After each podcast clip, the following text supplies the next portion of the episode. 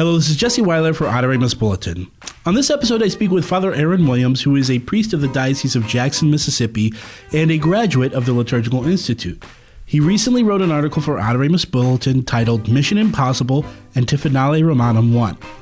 Now, I want to clarify some of the confusing parts of this because Antiphonale Romanum 2 was actually released before Antiphonale Romanum 1, and that was released in 2009, and then more recently, Antiphonale Romanum 1. Now, these books provide the Gregorian notation for the antiphons, hymns, and responsories, which are necessary for Lauds, which is Antiphonale Romanum 1, and Vespers, Antiphonale Romanum 2. So I just wanted to clarify that so it helps you understand the context of the conversation and the article. You really should check out the article at adoremus.org. So without further ado, another Adoremus interview.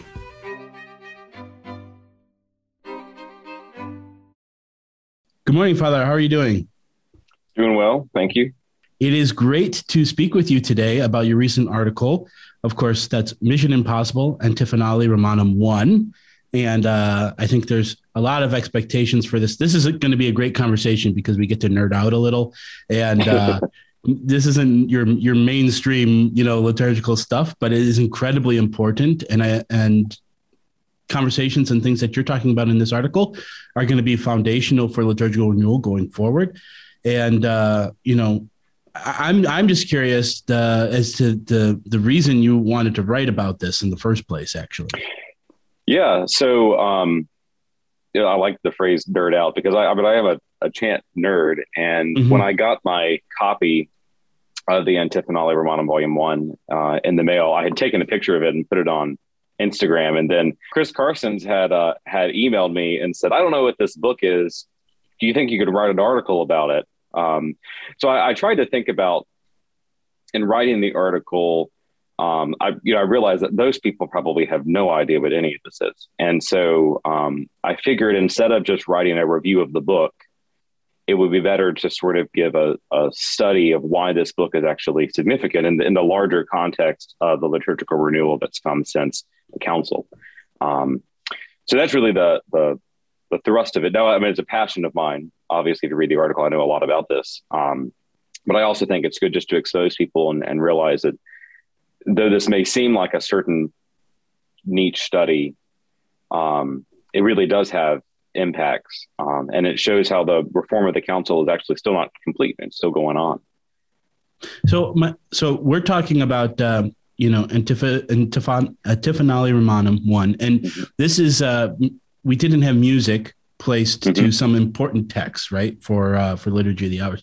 Now, this is a typical thing in the church where we start with a base text, and then it's like quote unquote animated uh, with with music and and and all of that and chant tones. So, I mean, a lot of the antiphons that we have are t- they were originally text, and then you know they are composed to music settings. So this is kind of a normal process. Is that right?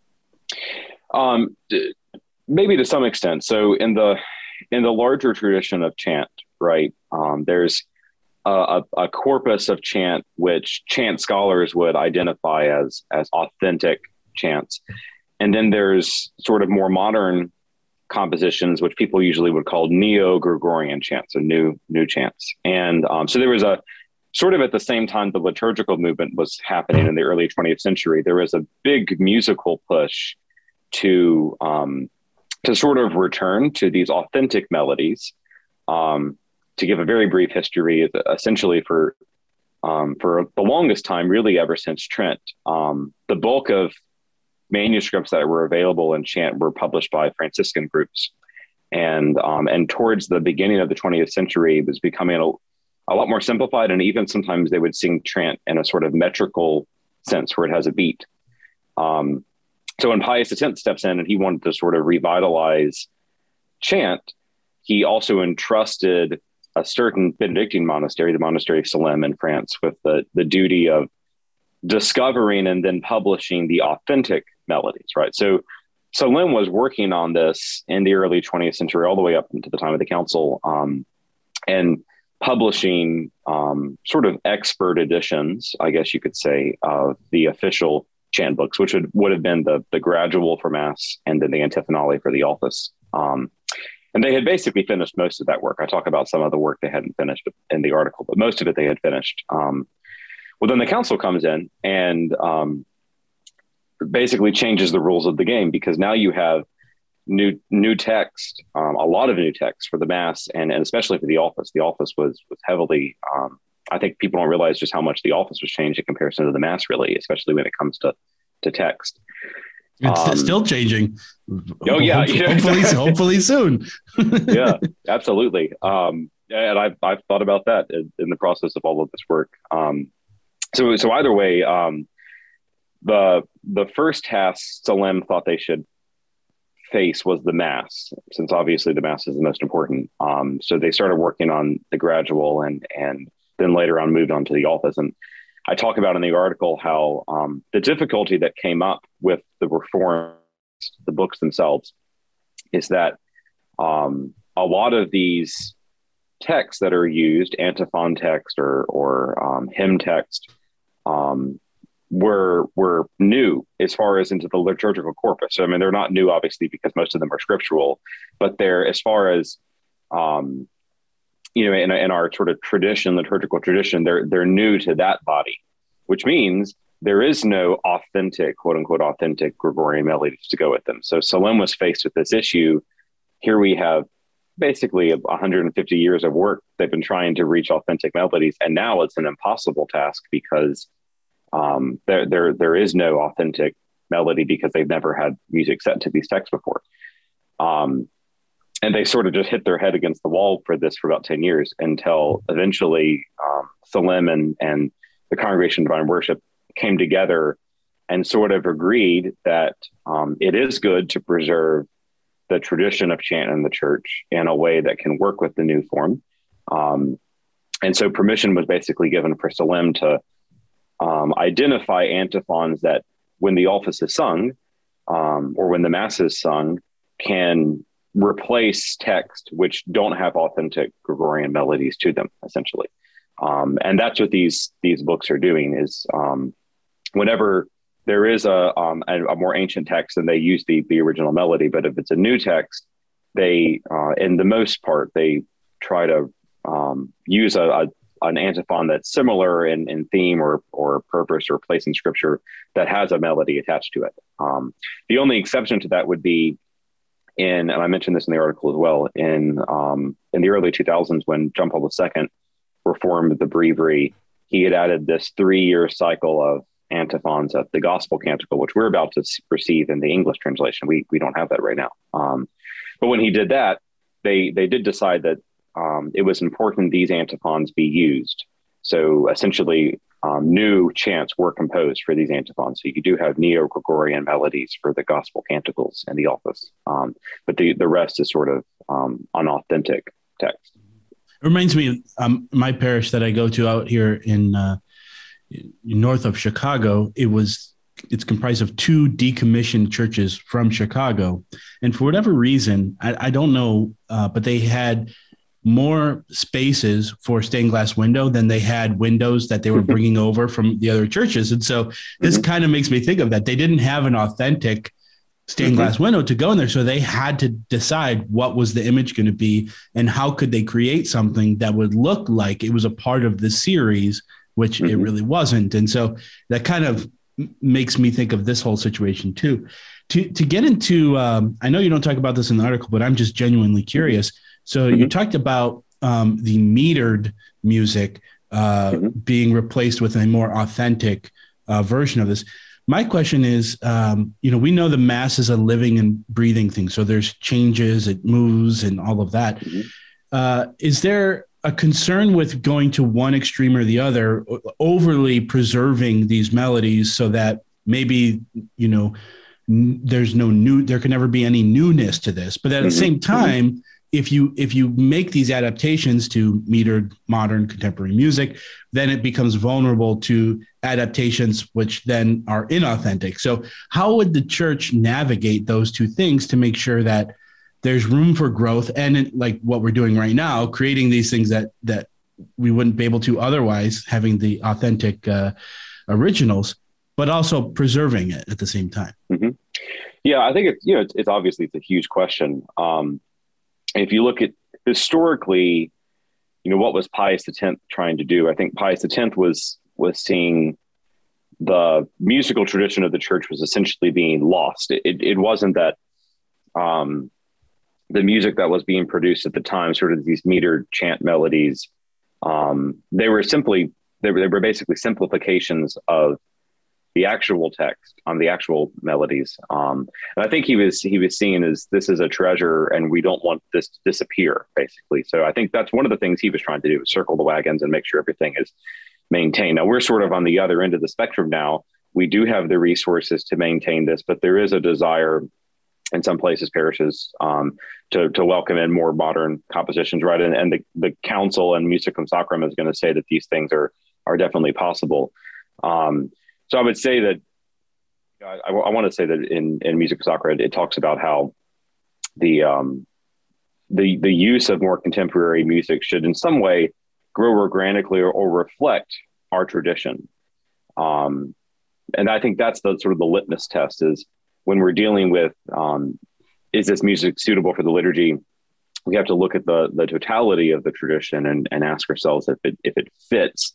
Maybe not always stylistically, but if, but if it, is it growing from that? Is it conveying the same message essentially um, in a way that's not just over secularizing or simplifying things. Mm-hmm. Um, so maybe like if you look at the music um, for the mass, right? So um, right after the council, one of the earliest things that was published was that Graduale Simplex, um, which mm-hmm. most parishes don't use. Um, but you know, when it was published, it was meant to be a an approachable thing because it it simplifies otherwise very complicated melodies. Um, and uh, like I said, like most parishes don't use it, but I think that they were trying to go to that idea: is can we present something of our tradition in a way that's a little more approachable to the day? Um, now, I think when it comes to so you look at Solesmes, for instance, right, the monastery that's responsible for all of this.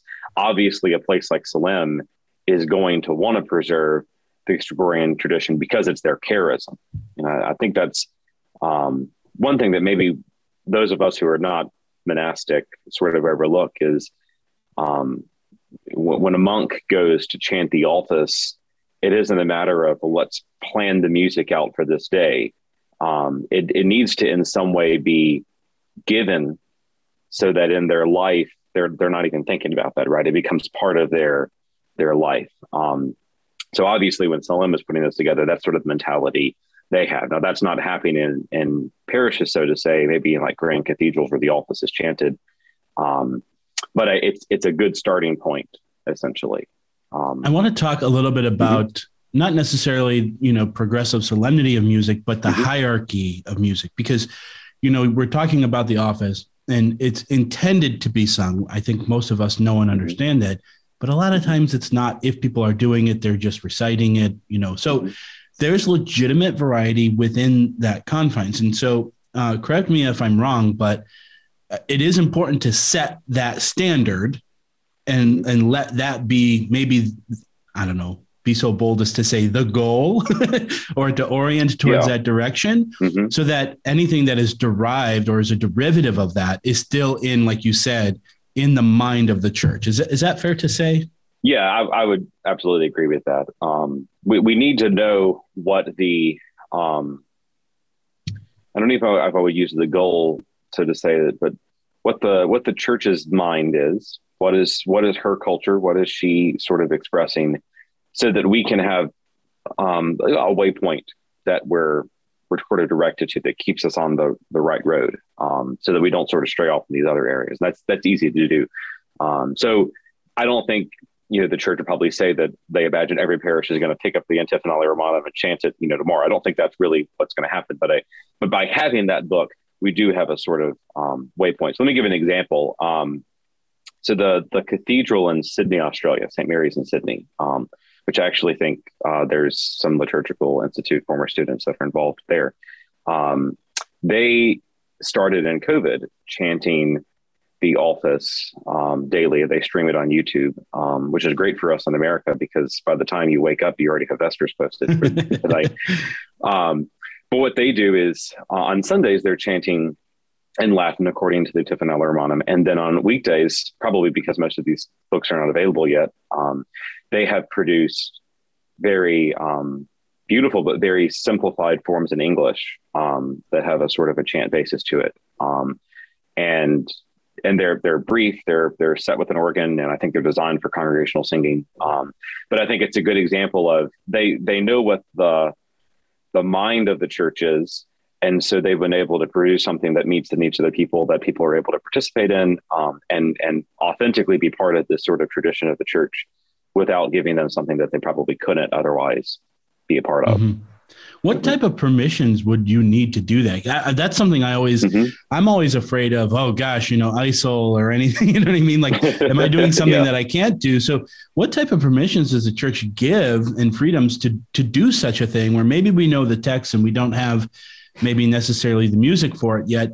Um, are, do, do we have the ability to do that like they did? I mean, what, what do they have to get permission? Yeah, you know, so that that is a um, that's a big issue. I think obviously, and and right now when it deals with copyright, actually, um, when I was a student at the institute, Adam Bartlett and I had a conversation about copyrights when I was working on my book, um, the Vesperal for Notre Dame Seminary in New Orleans, and um, so you know, when you when you think about the Latin melodies, for instance, so the Latin melodies are public domain. Um, maybe the the the actual image on the paper could be copyrighted by Solesmes, but the melodies themselves you could reproduce; they're owned by the church, and, and there's no issue with that. Um, but when it comes to the English text, you know, obviously, so in the United States, right, so the scriptural text in the Breviary is the New American Bible, which is copyrighted, and the, the Grail Psalter, which is copyrighted, and um, all all of that is, has a copyright to it. Um, so I would say that since musical forms don't exist right now in like an official form, there's never been like a promulgated English antiphonale. Um, you could easily set the the music to, I mean, the text to music without worrying about copyright. But as far as publishing it, you would have to have some sort of copyright issue. And and you know, so I would say so in the United States, you know, I can think of of four monasteries that have already done their own book in the house, others that have parts of the book made. Um, examples like my book at Notre Dame Seminary. So you have multiple places who essentially have done the same thing, but these resources are not available to each other because they were only printed in house to avoid copyright issues. So, um, you know, I do think that's something that for instance, if, if the um, you know if the English conferences wanted to have a, this available, um, they would need to be able to lighten the copyright laws so that, so that you could be able to do this sort of thing, mm-hmm. um, or at least create some avenue that you could present these books to some board to review it to receive promulgation. Um, it's it's actually easier to publish a Catholic hymnal and receive permission um, than it is to publish an antiphonale. one one could argue maybe that's why we have so many hymnals. I don't know. When you could maybe, posit that. Yeah. my my last question here um, is just because you know we're, we're we're in here and we're kind of celebrating the release of these new things that we get to take part in. What what is left to be done? You know, um, and uh, is there concern that is there concern when the new translation comes? Does that throw things into whack? Does it fulfill anything? Do we have to worry about or be concerned about any of that? Yeah. So as far as the the Latin typical editions are concerned, um, what's left to be done are the ferial offices, so the weekday offices, um, and a good number of the memorials. So some of um, the feast are available and the texts that are already already presented, um, but sort of the lesser you don't have music available for them yet, um, and you also don't have um, anything anything officially published for for weekdays. Now, I do mention in the article how there was a, a private group in France that sort of published their own book, which fulfills all of that, and you can purchase that, but it but it doesn't. It's not like an official text, so to mm-hmm. say. Whereas the Antiphonale Romanum is, you know, it it doesn't have an imprimatur, right? It has a decree published by right. the by the by the authority of the church. Um, so as far as Latin goes, we're, we're getting closer, but there, there's still distance that need to be done. Um, and then that would then need the, to be translated mm-hmm. into the multiple well, languages. It, yeah, it, it would it would need to be yeah. So as far as like the English world goes, um, so of course, I'm I'm not involved in any of these conversations, but I know that um, we're we're about to publish. I say we as a, an American Catholic, we're about to publish um, a hymnal for the office. Um, I think it should be coming out within the month or so. I mean, they said first quarter of 2022. Um, I, I, know it's it's ready for print if it's not already printed. Um, so that will contain, for the first time ever in any English text, uh, an official edition of all of the chant hymns for the breviary. And my understanding is they're going to be published with the authentic Gregorian melodies, as well as with a um, alternative metrical tune with the same text. Um, so essentially, you know, a seminary, I think, was a great example that chance that does the office every day, right? um, you will now, for the first time ever in, in the history of the English speaking world, have access to a book that has all of the hymns for the breviary. Um, so that's a wonderful accomplishment. And um, the bishops were insistent on, on publishing this before the new translation, even though it's, it's basically text from the new translation, so that people can go ahead and familiarize themselves with it. Um, now, once the breviary itself is translated, you know, there's it's basically going to be we're we're at you know, the what's the word? We're going to be at start again. Um, mm-hmm. You think about projects like the Mundelein Psalter, obviously, will have to be redone. Or, or yeah, we're having conversations about that now. Actually, yeah, yeah. I actually I talked to Kevin Thornton about that at one point, and and then um, like my Vesperal at Notre Dame, I've already begun doing a little bit of prep work because even though I'm not a seminarian, obviously there anymore, they've been using this book for six years now, and um, and it's part of their sort of liturgical ethos, and that's something that I would like to see to continue. So I want to make sure to be able to provide mm-hmm. them a resource. Um, but it, it's difficult when these texts are not necessarily available. So you know, any work that I've been able to do, it's because someone has you know slipped me something under the desk, and I can work with it. You know, right. Uh, I, kn- I know I said that uh, that was my last question, but when you had mentioned ferial days, it made me think of this other issue that I, that I know comes up a lot, especially since we published the Mundelein Psalter, and maybe we have new saints like John Paul II and John the 23rd who weren't saints, and sometimes even when you have uh, you know some type of uh, hymnal or antiphon book, it, you're just like, well, we'll use common of pastors, you know, you know, holy women. Yeah. So when those come out, um, how how do we deal with that? How do we get those new things? Do we just have to do they do they do a bulk at a time? Say it's been ten years, we have you know twenty five new saints. Let's let's add them, or do or, you know how does that work? Yeah, this may sound insane, but this is how they do it. Is um, so when when a typical edition is promulgated, right? So the breviary, you know, the, the most recent is is it 2000, I think, um, 2001. When a typical edition is promulgated, any saints that are canonized afterwards are not actually inserted into the typical edition. They're just put into a supplement. Um, mm-hmm. And when you when you buy your English breviary, you know you're going to get a little paper supplement, and that's meant to be a, a replication of what exists in the Latin. And those texts will not actually be inserted into the new breviary until the next typical edition is published.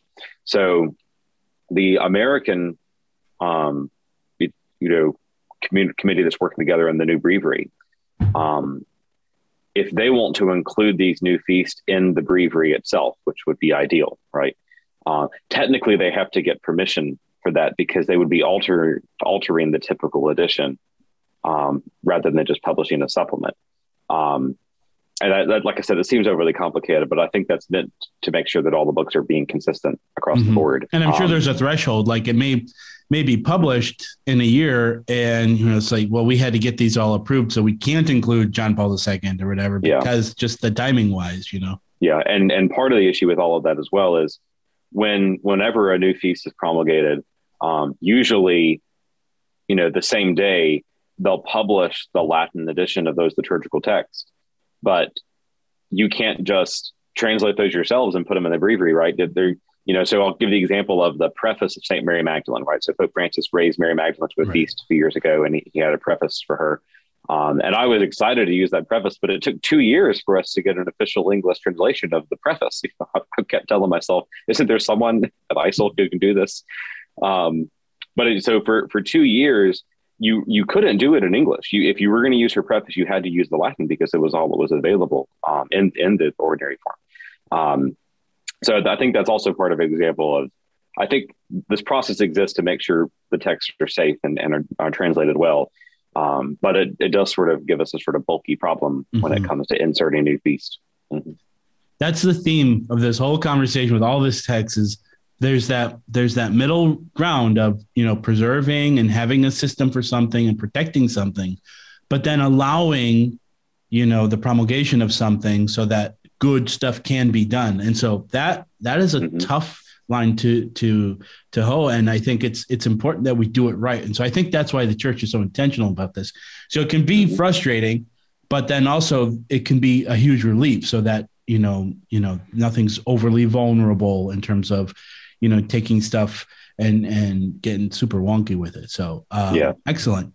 Well, well, Father, thank you so much for this this wonderful articulate article, and uh, we look forward to all these new things that are happening, especially with the liturgy of the hours. And uh, and I'd, I'd, be remiss if I didn't mention that the in, intent, by the way, even though uh, Hillen, Hillenbrand uh, uh, books, the imprint has gone away. There is an intent to to update the Mundelein Psalter once the new text comes out. So anybody who's been asking, that's that's the process. We will be doing that. We will update the Mundelein Psalter. But um, but Aaron, thank you so much for your time. I appreciate it. Yeah, thank you, Jesse. Thank you.